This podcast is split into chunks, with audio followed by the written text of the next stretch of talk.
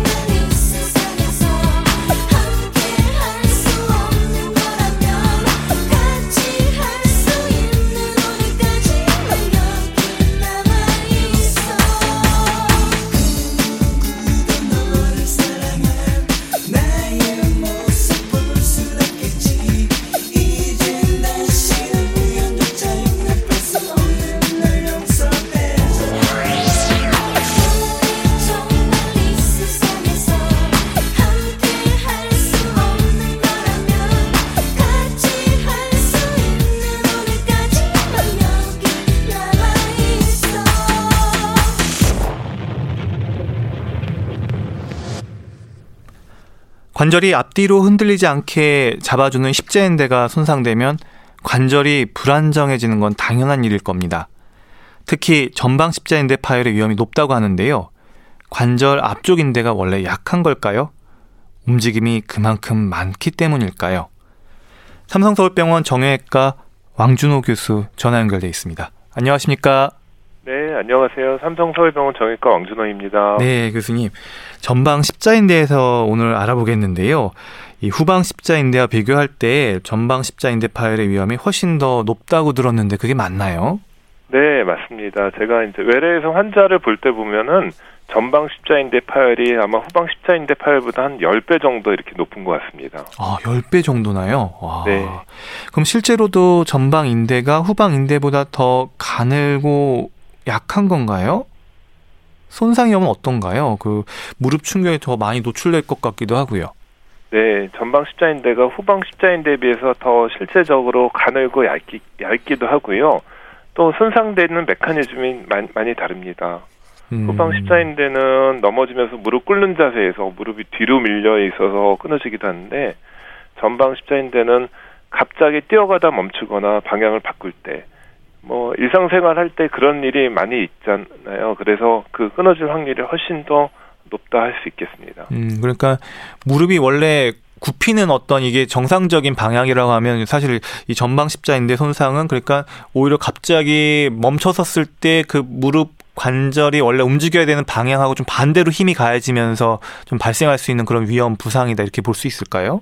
네, 그렇게 그런 순간에 무릎이 뒤틀리면서 생기는 파열입니다. 아, 그럼 전방 십자인대는 완전 파열될 가능성이 높고 후방 십자인대는 파열될 위험도 적지만 파열된다고 해도 부분 파열되는 경우가 많다는 얘기를 들었는데요. 정말 그런가요? 네, 후방 십자인대는 훨씬 더 두껍기도 하고요. 그다음에 혈액을 공급해주는 활액막으로 잘 쌓여 있어서 부분 파열이 많고 수술 안 하고 낫는 경우들이 많이 있지만 전방 십자인대는 그렇지 않아서 완전 파열로 병원에 오게 되는 경우가 많이 있습니다. 음, 전방 십자인대 파열하면요, 많은 분들이요, 사실 축구를 떠올리는 분들이 많더라고요. 축구하다가 부상당한 경우들을 많이 봐서일까요? 어떻게 우리가 이해하면 좋을까요? 네, 사실 맞습니다. 사실 축구하시는 분들이 또 워낙 많아 많아서 그러기도 하고요. 전방 십자인대 축구하다 끊어져서 오시는 분이 가장 많습니다. 근데 그 음. 외에도 농구, 배구, 스키, 뭐 테니스, 뭐 이런 운동을 하다가 다치는 분들이 많, 많이 있는데 실제적으로 가장 위험한 수술은 위험한 운동은 핸드볼입니다. 그렇지만 핸, 우리나라에서는 핸드볼을 하시는 분이 많지 않아서 핸드볼 로 끊어져서 오시는 분들은 많지는 않은 것 같습니다. 음, 조금 더 구체적으로 여쭤볼게요. 그러니까 축구, 핸드볼, 방금 말한 그런 스포츠들이 네, 결국은 어떤 동작들에서 물론 앞서서도 좀 언급은 해주셨지만 어떤 네. 동작들에서 이런 부상의 위험이 커지는지 좀 설명이 가능할까요? 네, 저는 축구도 그렇고 농구, 핸드볼도 그렇고요. 사실은 갑자기 뛰어가다가 상대방을 속이기 위해서 방향을 바꾸는 동작들을 많이 하게 됩니다. 그런 동작을 할 때 발이 땅에 붙은 상태에서 몸을 회전하면서 이렇게 상대적으로 무릎이 뒤틀리는 현상 때문에 생길 수가 있습니다. 음, 그러면 걷고 뛰고 방향을 바꾸는 이 무릎 관절의 회전력이 결국 손상 위험을 높이는 거네요. 네, 그러면 운동선수뿐 아니라 일반인들에게도 이런 일들이 발생할 수 있나요? 그러니까 축구 선수는 정말 열심히 뛰다가 상대를 눈속임하기 위해서 방향을 바꾸는 어떤 어, 정말 가속도가 붙은 상태에서 네, 그럴 네. 수 있겠다 생각이 드는데 네, 일반적인 상황, 일반인들에게도 이런 부상이 발생할 수 있는 이런 위험이 어느 정도 좀 있나요? 그러면 그 축구 선수들만큼은 열심히 뛰진 않지만 일반인들도 축구를 하게 되면은 뭐 열심히 뛰면서 몸을 컨트롤해야 되는데 몸을 컨트롤할 수 있는 능력이 운동 선수보다 떨어지기 때문에 어 수- 일반인들도 많이 끊어져서 오게 됩니다. 음, 그러면 이런 외부 요인들을 고려해 보면 발생률에 있어서 여성과 남성의 차이가 있을 것 같기도 한데요. 네, 실제 병원에 와서 수술을 받으시는 분들은 남성들이 월등하게 훨씬 많습니다. 그렇지만 이제 의학적으로 그런 그 똑같은 운동을 했을 때 십자인대가 끊어질 확률, 발생률로 따져보면 여, 여성, 여성이 훨씬 더 높은 것으로 되어 있습니다. 어, 잘 이해가 안 가는데요. 네, 그 여자는 이제 골반 남성에 비해서 골반이 넓, 넓고 그다음에 점프할 때 점프하다가 착지하는 동작에서 무릎이 안쪽으로 오는 자세로 착지하는 경우가 많기 때문에 여성이 훨씬 더 끊어질 확률이 높다고 할 수가 있겠습니다. 아. 그리고 호르몬의 영향을 받는다는 그런 의견들도 있고요. 아, 일단 인체의 어떤 성별에 따른 구조적인 어떤 해부학적인 차이 때문에 발생할 수 있는 요인들이 있다는 얘기시네요. 네, 그렇습니다. 어, 그러면 이제 십자인대가 손상이 되면 그 이후에 어떤 위험이 생기 우문일 것 같기도 한데요. 일단 네. 십자인대 손상 시 어떤 위험이 생길 수가 있나요? 어, 십자인대는 문의 경첩하고 같은 그런 역할을 하는 건데 경첩이 고장나면 무릎 어, 문이 어, 흔들려서 문이 고장날 수 있듯이 십자인대가 손상되면은 물렁뼈나 관절 연골에 이타적인 손상이 올 수가 있습니다. 음, 그러니까 문을 열고 닫을 때 그 경첩에 문제가 생겼다고 생각하면 좀 이해가 훨씬 더 쉽겠네요. 네, 그렇습니다. 네. 어, 어느 정도 상태가 되면 물렁뼈라고 하는 이 반월상 연골이 찢어지기도 하고 또 관절염의 위험도 높아지는 걸까요? 그러니까 문짝이 덜렁덜렁 거리는 표현이 조금 이상하긴 하지만 네. 그럴 때 결국은 그 마모가 되고 결국 연결 부위가 결국은 손상이 될 텐데 이게 어느 정도 상태가 돼야 될까요? 어, 십자인대가 완전 파열되면은 이렇게 무릎이 흔들리고 덜렁거리게 되고 그럼 2차적으로 관절 연골이나 반월사 연골에 손상이 올 수가 있고 그 관절 연골에 손상이 온다는 것은 어떻게 보면 관절염이 시작된 거라 이렇게 이야기할 수도 있겠습니다. 아. 때문에 향후 이제 관절염이 진행될 가능성이 높아질 수 있겠습니다. 어, 그러면 전방 십자인대 손상이 있었던 분들은 항상 좀 관절염에 대한 어, 점검을 해보아야 되겠네요. 그렇죠. 2차적으로 관절염이 남들보다 빨리 올 수가 있기 때문에 어, 그런 것들에 대해서 규칙적으로 체크를 해야 되고 본인이 이제 관절염이 빨리 올 수 있다는 것을 알고 있어야 되겠습니다. 음. 사실 이제 방치되지 않도록 증상에 민감할 필요가 있다는 생각인데요. 전방 십자인대가 파열되면 제일 먼저 나타나는 증상, 뭐 통증이겠죠? 붓는 네. 걸까요? 다친 직후에는 무릎이 많이 붓고 아프고 굽혔다 폈다 하기 힘든 상태가 되실 수가 있습니다. 일단은 무릎에 피가 차서 그런 건데요. 그런 경우에는 병원에 가서 꼭 진찰을 받고 확인을 해야 되겠습니다. 음, 부기, 통증 이런 것도 파열의 정도에 따라서 비례하나요? 다른가요? 예, 그러기도 하죠. 급성기에는 무릎이 많이 붓게 되는데 물론 이제 부분 파열인 경우에는 살짝 부어서 붓기도 하겠지만은 어, 급성 완전 파열인 경우에는 대부분 무릎이 탱탱 부어서 이렇게 아주 무, 무릎이 커져 있고 그런 경우가 있고 무릎 굽혔다 폈다가 안 되고 통증도 심해서 다리를 썰뚝거리고 걷게 됩니다. 음, 진단도 중요할 것 같은데요. 우선 어, 건강할 때 먼저 여쭤볼게요. 십자인대는 네. 사진상에서는 어떻게 나타나요? 어, 십자인대는 건강한 정상 십자인대는 MRI 상에서는 까만 선으로 보이는데요. 끊어지면 이제 하얀색으로 변하게 되고요. 그리고 일반 엑스레이에서는 십자인대는 관찰되고 있지 않습니다. 그래서 십자인대 파열을 엑스레이로 진단하기는 상당히 어렵습니다. 음, 파열이 되면 색깔이 변한다. 이거는 네. 좀 신기한데요? 네, 그거는 MRI 상에서 이제 물이 있으면 하얘지는 게 보이게 되기 때문에 전방 십자인대가 끊어져서 피가 나고 부으면은 그게 하얀색으로 MRI 상에서 관찰되게 됩니다. 음. 실제 하얘지는 건 아니고요. MRI 상에서 그렇게 보입니다. 음. 그러면 MRI를 찍을 때 어, 그냥 다리 한쪽만 찍으면 되는 거죠? 무릎 주변만. 네, 그렇죠. MRI를 양쪽 다 찍기는 어려워서 다친 쪽만 이렇게 찍어서 봅니다. 음, 그러면 이럴 때는 CT를 찍진 않나요? 네, CT는 뼈는 잘 보이긴 해도 CT상에서는 인대 같은 것은 보이진 않기 때문에 CT상으로는 진단은 안 되고 꼭 MRI를 찍어야만 진단되는 게 전방 십자인대 파열입니다. 음, 그럼 MRI만 찍으면 전방 십자인대의 어, 손상 여부는 100% 확실히 알 수 있는 건지도 궁금해요.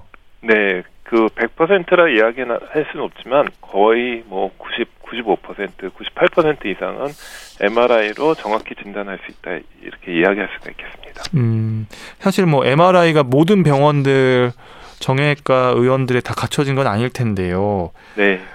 초음파로는 알 수가 없나요? 어, 보통 초음파로는 십자인대 손상은 알기 어려운 것으로 되어 있기 때문에 십자인대 손상을 초음파로 진단하고 있지는 않습니다. 음, 그러면 이야기를 들어보면 전방 십자인대 손상은 엑스레이도 좀 무용지물인 것 같고 결국 MRI가 네. 가장 유용한 것 같은데 네. 그럼 다른 추가 검사는 없나요? 어, 사실 MRI보다 더 중요한 거는 의사, 의사의 진찰 소견이라 할 수 있는데요. 무릎이 십자인대가 끊어지면 불안정하게 되는데 불안정하는 것을 검사하는 검사로서는 Lachman 검사, pivot shift 검사 그런 이제 검사를 통해서 의사의 손을 통해서 진단을 할 수가 있습니다. 음, 방금 어려운 단어가 나왔어요. 네, 네. 뭐, 지금 순식간에 지나가가지고 제가, 예. 어, 이건 무슨 검사지 하는데 좀 더 구체적으로 설명 가능할까요? 네네. 사실은 그 정형외과 전문의가 아니면은 알기 어려운 검사지만 그래도 이제 좀 궁금해 하실 것 같아서요. 다치신 분들은 말씀드리자면 라크만 검사는 무릎을 앞뒤로 움직여서 반대쪽에 비해서 얼마나 많이 흔들리는지 앞뒤에 움직임이 있는지를 검사하는 것이고요. 사실 pivot shift 검사라는 것은 전방 십자인대가 파열된 당시하고 비슷한 힘을 줘서 무릎이 덜커덩하고 어긋났다가 들어가는 느낌이 나는 것 이런 여부가 있는지를 봐서 전방 십자인대가 끊어져서 무릎이 불안정한지 괜찮은지를 하는 체크하는 검사입니다. 음 그러면 이걸로 알아낼 수 있는 어떤 확률이랄까요? 뭐 네. 정확도, 뭐 특이도, 민감도 뭐 이렇게 표현을 할 텐데 많이 높나요? 네, 그 Lachman 검사의 민, Lachman 검사는 민감도가 굉장히 높은 검사고요. 그래서 90% 이상 민감하게 잡아낼 수 있고요. pivot shift 검사는 민감도보다는 특이도가 높아가지고 pivot shift 검사에서 양성으로 나온다 그러면 이거는 누가 뭐래도 십자인대가 끊어져서 기능을 잘 못하는 거다 이렇게 볼 수 있는 특이도가 높은 검사가 pivot shift 검사라 이야기할 수가 있겠습니다. 근데 이제 저 궁금한 건 정말 아픈데 네. 이런 검사가 네. 환자분들 가능해요? 지금 아파서 붓고 지금 어, 급해가지고 왔는데 이렇게 네. 이런 진찰이 가능한지도 궁금해요. 아 그거는 아주 그것도 중요한 말씀이신데요. 처음에 다쳐서 한 2, 3주 이내에는 이런 검사상 잘 안 나오는 경우들이 많기 때문에 검사상에 MRI상에서 끊어진 게 확실하고 검사에서 잘 안 나온다고 그러면 2, 3주 뒤에 통증이 없어진 다음에 다시 진찰하는 것이 중요합니다. 그래서 초반에는 다친 지 뭐 1, 2주 내에는 정확히 진단이 안 될 경우가 많, 많고 통증 때문에 실제 검사하기가 어렵습니다. 음, 그러면 결국은 초반에는 MRI를 찍어봐야 되겠네요.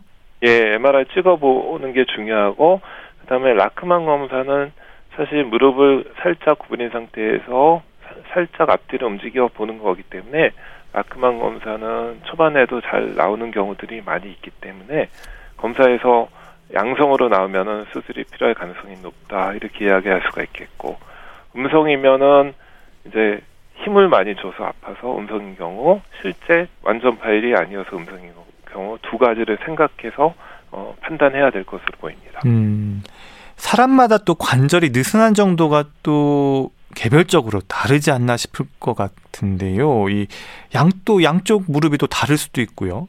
그래서 의사가 환자의 무릎을 돌려보기도 하고 이리저리 만져보면 이런 차이들도 감안을 합니까? 아, 그렇죠. 이게 매우 중요한 건데요. 중요한 내용을 말씀해 주셨는데 사람마다 관절이 유연한 정도가 다르기 때문에 꼭 다치지 않은 쪽하고 비교를 해봐야 됩니다. 어떤 사람은 안 다친 무릎이 전혀 안 움직이지만은 어떤 사람은 너무 유연해서 십자인대가 끊어진 것처럼 앞뒤로 움직이는 사람이 있, 거든요 그런 경우에는 반대쪽하고 비교해서 상대적으로 얼마나 더 많이 움직이는지, 더 많이 흔들리는지를 비교해야 되기 때문에 양쪽을 꼭 진찰해 봐야 되, 는 것이 아주 중요합니다. 아, 그렇군요. 그러니까 다친 쪽만 하는 게 아니라 양쪽을 다 확인해서 비교를 해봐야 되는 거군요. 어. 네. 그러면 이 검사도 중요하지만 사실 환자 입장에서는 본인이 느끼는 불편, 통증 이런 것들도 어떤 치료를 결정하는 수술을 결정하는 데 있어서 고려돼야 될 상황이 아닌가 싶은데요. 네, 이거 이거야말로 정말 중요한 말씀을 해주셨는데요. 십자인대 완전 파열은 맞지만 평상시에 운동을 거의 안 하시는 분이시고 일상생 가벼운 운동하는데 큰 불편함이 없다면은 그냥 수술 안 하고 지내는 것이 뭐 또 하나의 선택일 수도 있습니다. 네, 수술 여부는 그 MRI 소견, 그다음에 의사의 진찰 소견, 그리고 환자가 활동할 때 얼마나 불편한지, 또 환자의 활동 정도, 운동을 좋아하는지 여부 이런 것들을 다 종합적으로 판단해서 수술 여부를 결정해야 됩니다. 음, 그러면 MRI를 찍었을 경우에 분명히 어 환자분의 이야기를 들어보면 전방 십자인대 손상의 어떤 그런 가능성이 매우 높아 보이는데 MRI 상에서는 손상이 없는 경우도 있습니까? 어 그런 경우도 간혹 있을 수가 있습니다. 그, 그 환자가 진찰했을 때 무릎은 많이 흔들리고 불안정성이 있는데 MRI 상에서 그 잘 연결되어 있는 것처럼 보이는 경우 그런 경우가 있을 수 있는데 그런 경우는 어떤 파열이 있는데도 그 정상적으로 아니 그 치유가 돼서 연결은 돼 보이지만 실제 기능을 잘 못하는 전방 십자인대인 경우가 있습니다. 그런 경우에는 오히려 그런 경우에는 또 오히려 수술이 수술을 하는 게 필요할 수 있겠습니다. 음, 교수님 얘기를 들어보면 더 중요한 건 환자들의 상태, 환자분들이 실제적으로 이제 MRI란 어떤 그런 영상도 중요하지만 결국은 환자를 진찰하고 거기서 얻어지는 어떤 객관적인 증거들이 더 중요하겠네요. 네, 그렇죠. 그 MRI가 정확한 검사기 때문에 상당히 많이 의존하지만 MRI 말고도 말씀해 주신 것처럼 환자의 증상과 의사의 진찰 소견이 더 중요한 경우들도 많이 있습니다. 네. KBS 라디오 건강365 박광식의 건강 이야기 오늘은 이 전방 십자인대 파열에 대해서 알아보고 있습니다.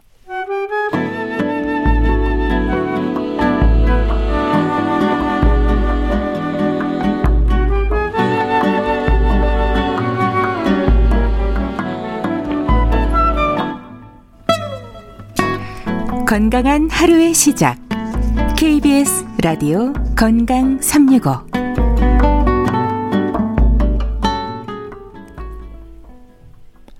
건강 365 박광식의 건강 이야기. 삼성서울병원 정형외과 왕준호 교수와 함께 합니다. 비교적 흔한 질환인 전방 십자인대 파열에 대해서 말씀 듣고 있는데요. 이야기 계속 나눠보겠습니다. 십자인대가 끊어져도 걸을 수 있나요?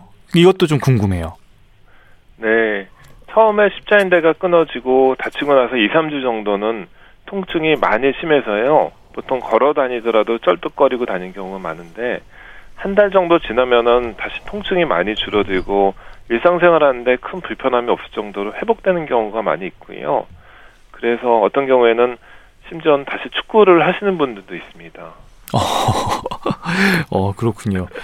혹시 쉬면서 조심하면 네. 자연적으로 치유되는 일은 없을까요? 네, 십자인대가 이제 부분 파열인 경우도 꽤 있는데요. 부분 파열인 경우에는 자연적으로 치유가 돼서 어, 수술이 필요 없는 경우도 많이 있습니다. 어, 그렇지만 이제 완전 파열인 경우에는 그게 저절로 붙는 경우가 매우 드물기 때문에 당장 안 아프고 한 한 달 정도 지나서 안 아프고 일상생활에 지장이 없다고 괜찮다 이야기할 수 있는 것은 아니겠습니다. 그럼 부분 파열도 어떻게든 치료는 해야 되는 건가요? 부분 파열은 뭐 정도에 따라서 다르지만은 한 보조기를 한 달 내지 두 달 정도 차서 잘 치유될 수 있게 도움을 줄 수 있는 경우들도 있고요. 진짜 파열의 정도가 심하지 않으면은 그냥 심한 운동만 삼가하고 일상생활 하면서 한두 달 지켜보는 경우도 있습니다. 음.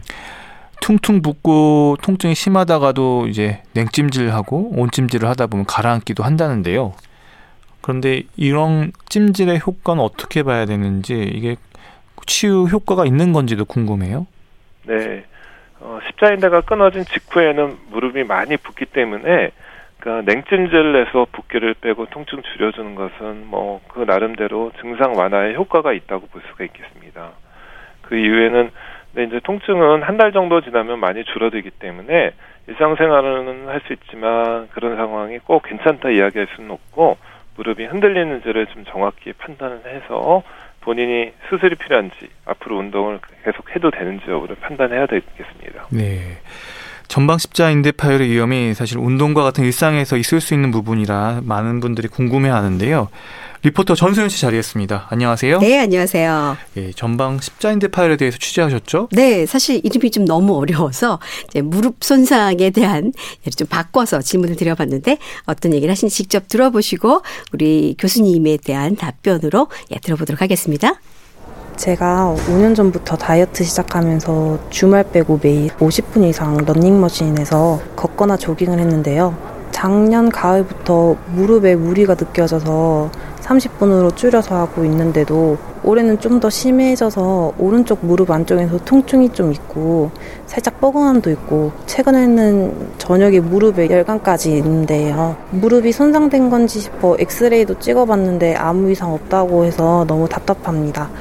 MRI를 찍어봐야 하는 건지 어떤 조치가 필요한지 궁금해요. 나이가 들면 운동이 부족할 때 연골이 손상되는 경우가 있다고 들었습니다. 제 경우에는 왼쪽 무릎의 오른쪽 옆면을 만질 때만 살짝 시리게 아프대요. 걷는 데는 크게 지장은 없는데 이 상태로 허벅지 근육을 키우면 호전될 수 있는지 궁금해요. 제가 얼마 전에요. 그 무릎이 아파서 병원을 갔는데 그 의사 선생님 말씀으로는 무릎 연골이 손상됐다고 하는데 걷기 운동을 하면 괜찮을까요? 아니면 어떤 운동을 해야 될지 좀 걱정스러운데 알려주셨으면 감사하겠습니다.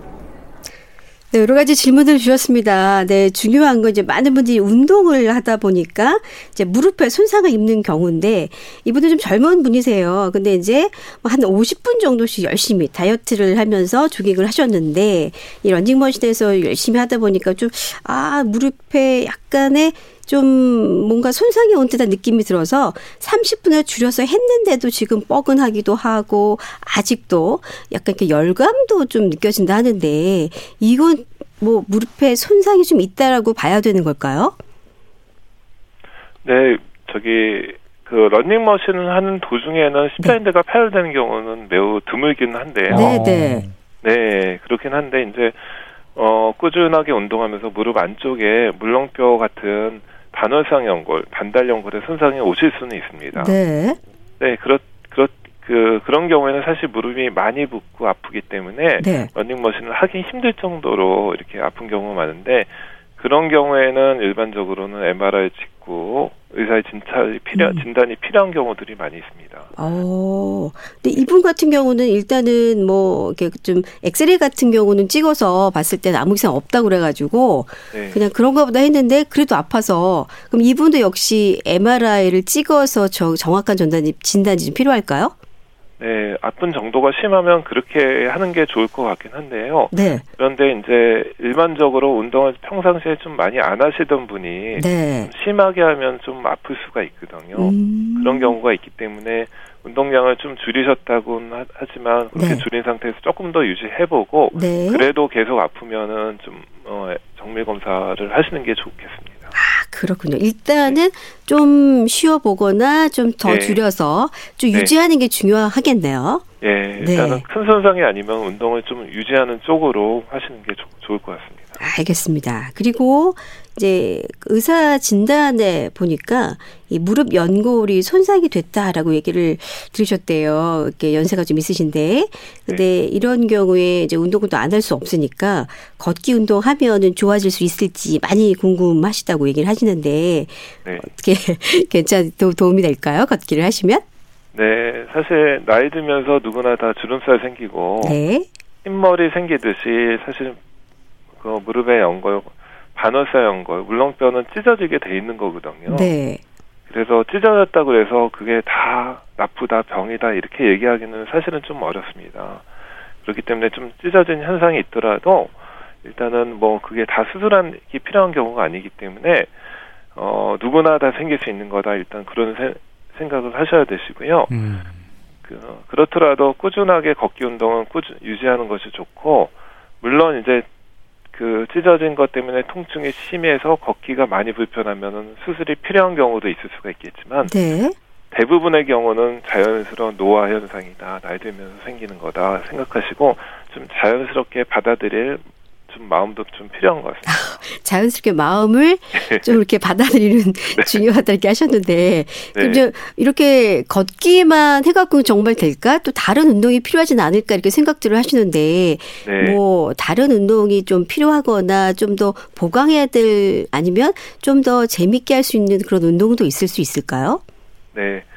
사실 뭐 수영하는 것도 좋고 자전거 타기 이런 운동도 좋긴 한데 네. 사실은 가장 예측 가능하고 효과가 좋은 건 걷기 운동이거든요. 음. 그래서 걷기 운동을 좀 더 즐겁게 하는 방법을 좀 찾으시는 게 좋지 않을까 생각합니다. 근데 걷는 거 제가 유심히 이렇게 어르신들 걷는 걸 보면 네. 근데 바른 자세로 걷는 경우가 거의 없고 이렇게 팔자로 걷거나 네. 아니면 아주 천천히 걷거나 또 네. 이렇게 굽은 상태에서 빨리 걷거나 이런 경우가 되게 많아서 네. 그게 오히려 심해지면 길어지면 음 이런 것들이 오히려 또 무릎에 더 좋지 않을까 이런 생각을 하게 되는데 걷는 것도 좀 잘 걸어야 되는 생각을 하게 되는데 제 생각은 이렇거든요. 선생님 어떤 것 같아요?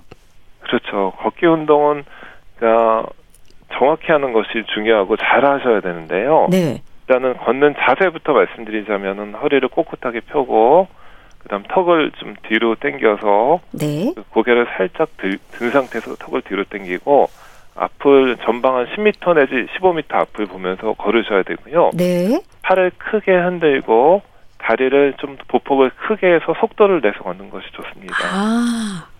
그럼 이게 네. 천천히 걷는 것보다 조금 빠른 속도의 걸음이 중요하다.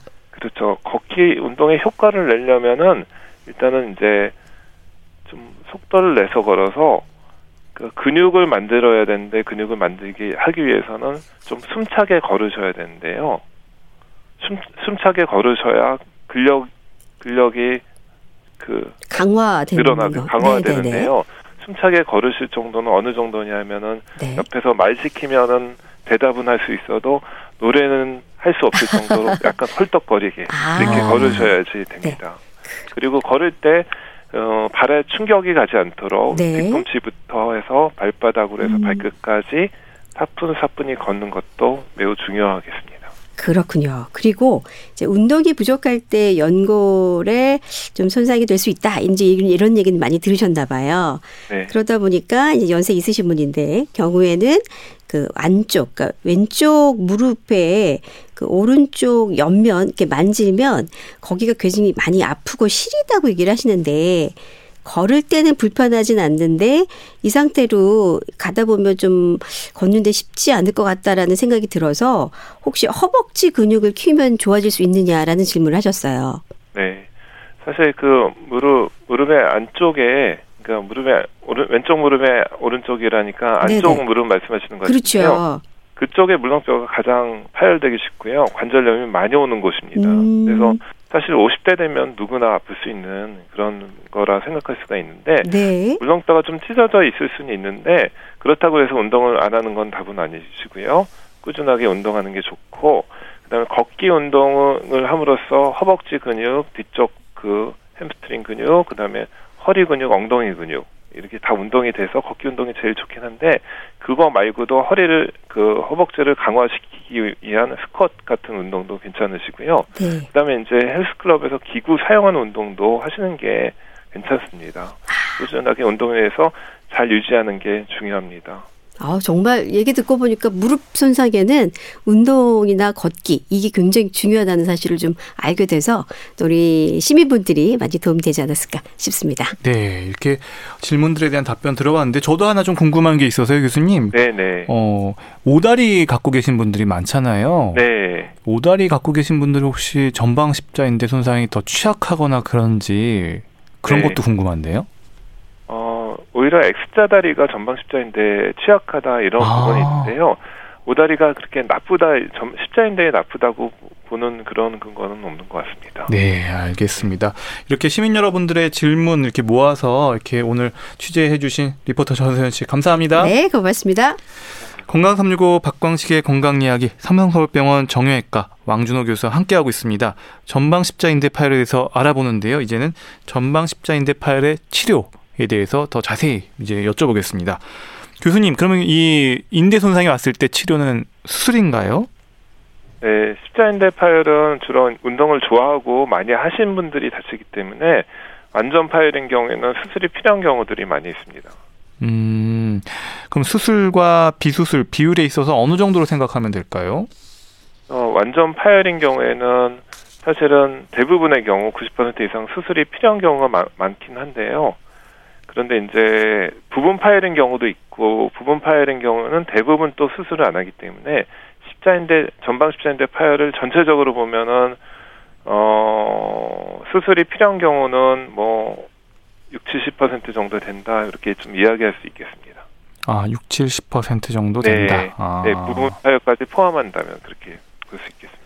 전방 십자인대 파열의 이 수술적 치료, 보통 재건술이라는 표현을 하던데요. 사실 좀 용어가 어렵고 어떤 의미인지는 잘 모르겠어서요. 뭘까요? 네, 전방 십자인대가 파열됐을 때 이렇게 봉합을 해서 다시 제자리에 붙여줄 수 있으면 좋은데 사실 기술적으로 거의 불가능하기 때문에 그거는 불가능하고요. 원래 있던 인대를 사용하기가 어렵기 때문에 자신의 뭐 다른 인대나 다른 사람 인대를 사용해서 터널 뚫어서 심어주는 없는 것을 다시 만들어주는 재건술, 어, 재건술이라는 방법으로 수술을 시행하게 됩니다.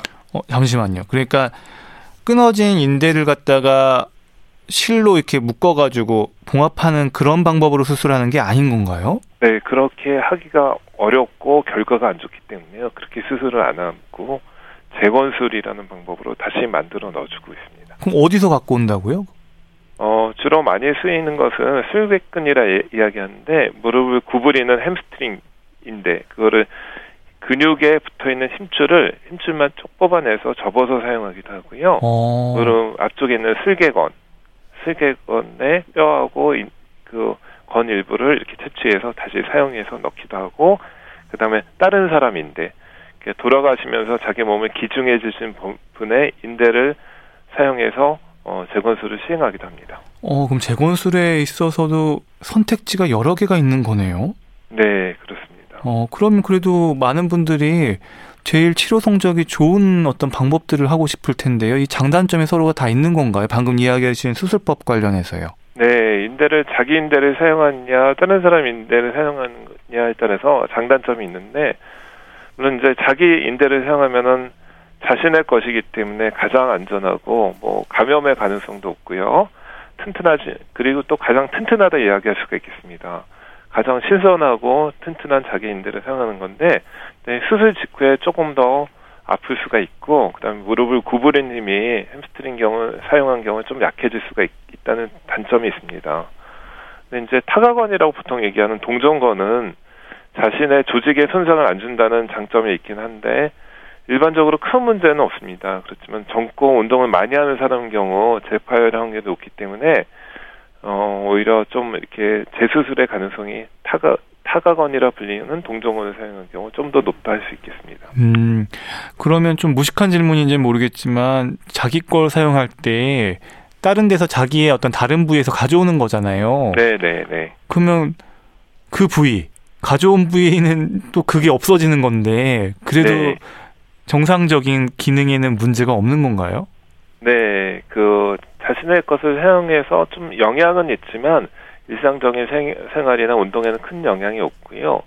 예를 들자면 뭐 무릎을 많이 구부리는 뭐 체주 선수가 아닌 다음에는 땅에서 뛰는 축구 선수나 뭐 야구 선수인 경우에도 큰 문제는 없습니다. 음, 그러면은 이 수술의 개념이 그러니까 끊어진 걸 바로 이어주는 건 아니라고 하셨고 결국은 네.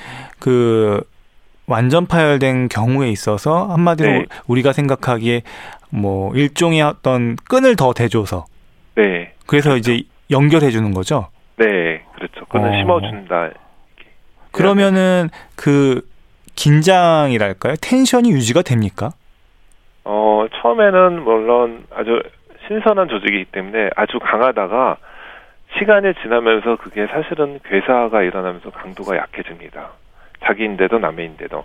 그 다음에 염증 반응이 일어나고 그 생체 조직이기 때문에 새로운 혈관이 자라 들어갈 수가 있고 혈관 따라서 새로운 세포가 이주해서 자기 인대로 다시 바뀌는 인대화 과정을 거치기 때문에 뭐 일단은 그게 뭐 어, 정상보다는 똑같지 않겠지만 정상에 가깝게 그 강도가 다시 또 회복돼서 유지되거든요. 그래서 이런 재건술 시행 을 해서 어, 이상적인 생활이나 운동에 큰 불편함 없이 회복될 수가 있습니다. 음, 그러면 수술법에 있어서 자기 걸로 쓸지 남의 걸로 쓸지 선택은 의사 선생님이 하나요?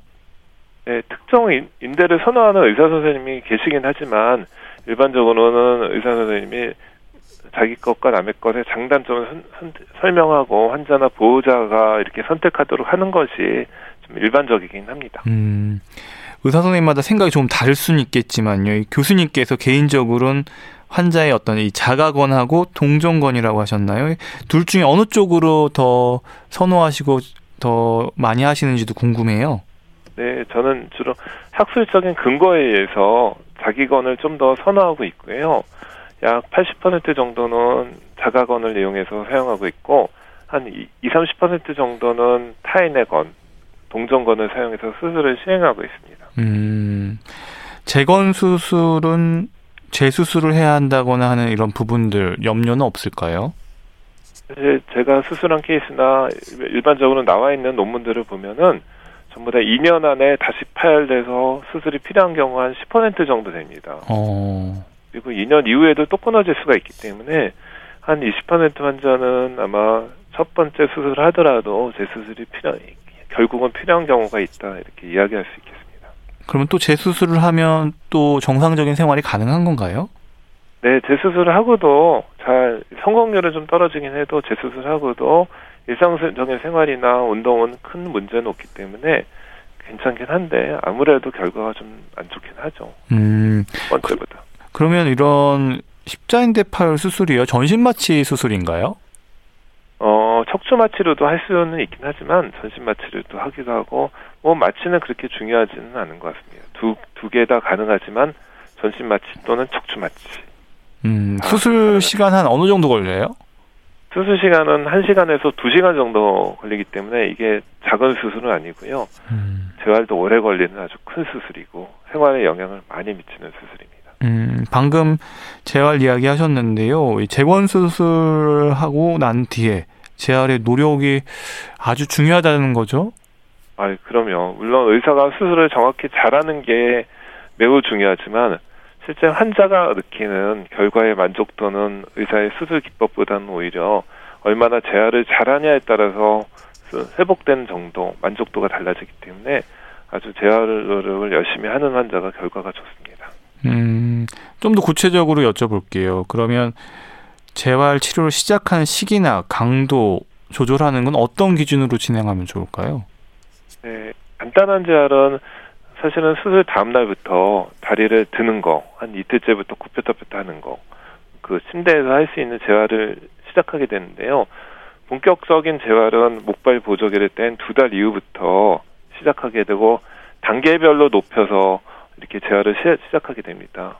네, 아까 말씀드렸던 것처럼 그 인대 이식된 인대가 자기 인대로 바뀌는데 6개월 정도 걸리기 때문에 6개월까지는 아주 그냥 뛰는 거나 이런 것도 상가하고 굉장히 조심해서 해야 되고 그 이후에는 달리기가 가능하게 되겠습니다.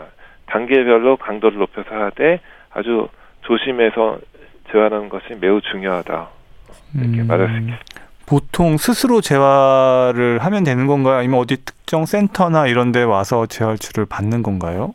네, 그거는 뭐 공부를 잘하는 학생은 혼자서 공부하고도 대학에 잘 가고 가외가 필요한 학생이 있듯이 물론 이제 혼자서 잘하시는 분도 있지만 아무래도 이렇게 전문적으로 재활을 하시는 분들의 도움을 받는다면 훨씬 더 본인이 수월하게 할 수가 있겠고 물론 본인이 또 잘하고 있다, 뭐, 잘, 잘 못하고 있다 피드백이 되기 때문에 도움을 받는 것은 아무래도 훨씬 더 나을 것으로 보입니다. 음.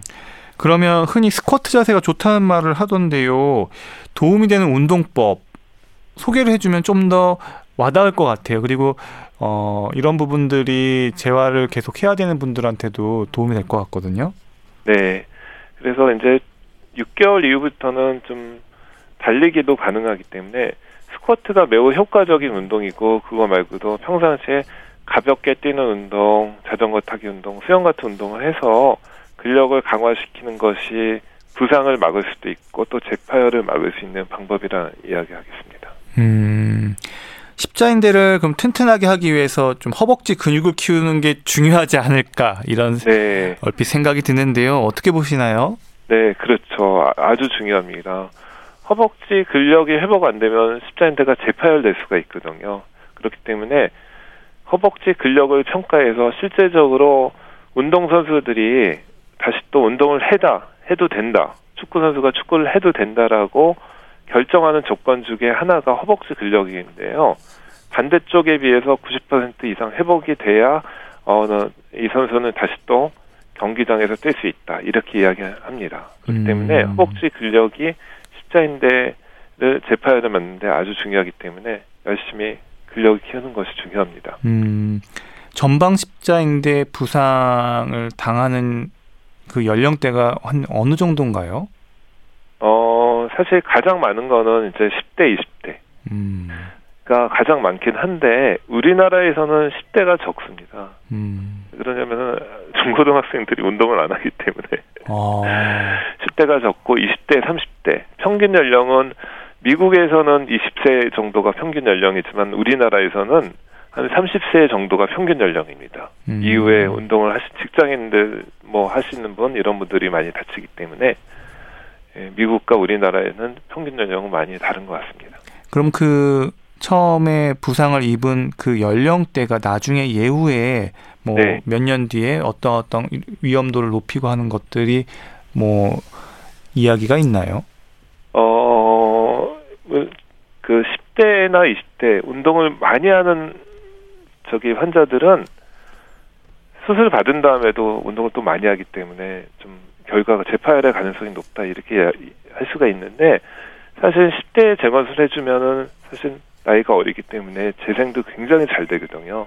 그래서 회복은 빨리 되지만 다시 운동을 많이 해서 음. 다칠 가능성이 높다. 음. 그렇지만 뭐 나이에 따라서 뭐 더 안 좋다 그런 거는 이제 크게 영향을 미치는 것 같지는 않고요.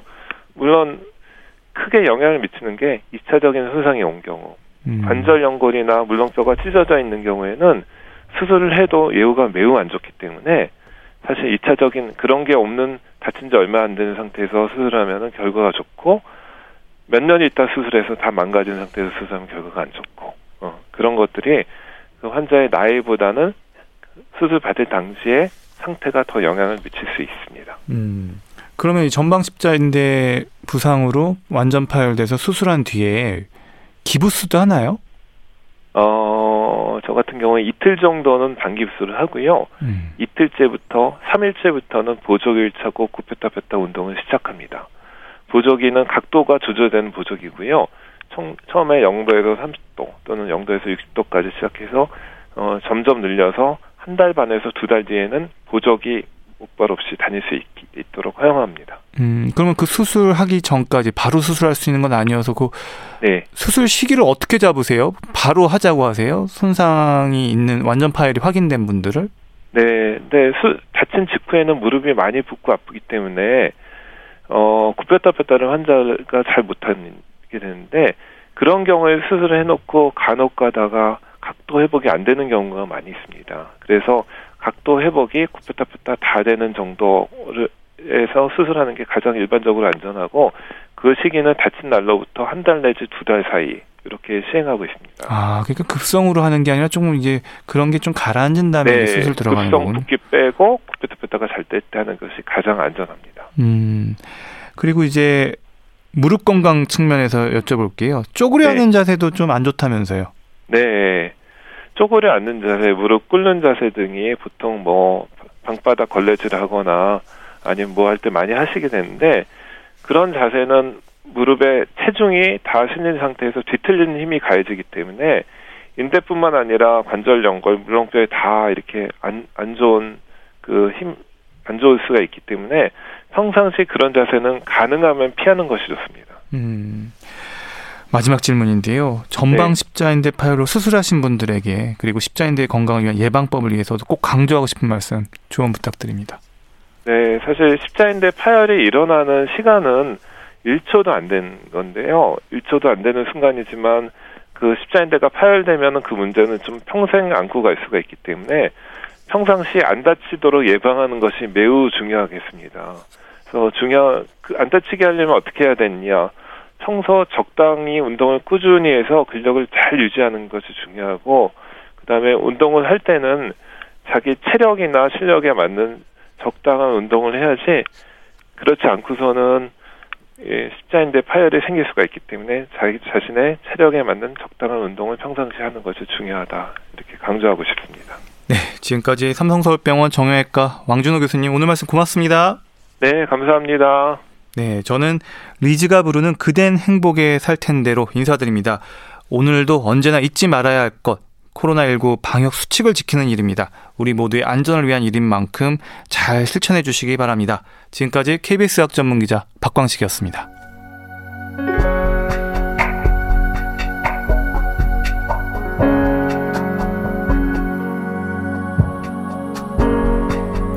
혼자인 시간이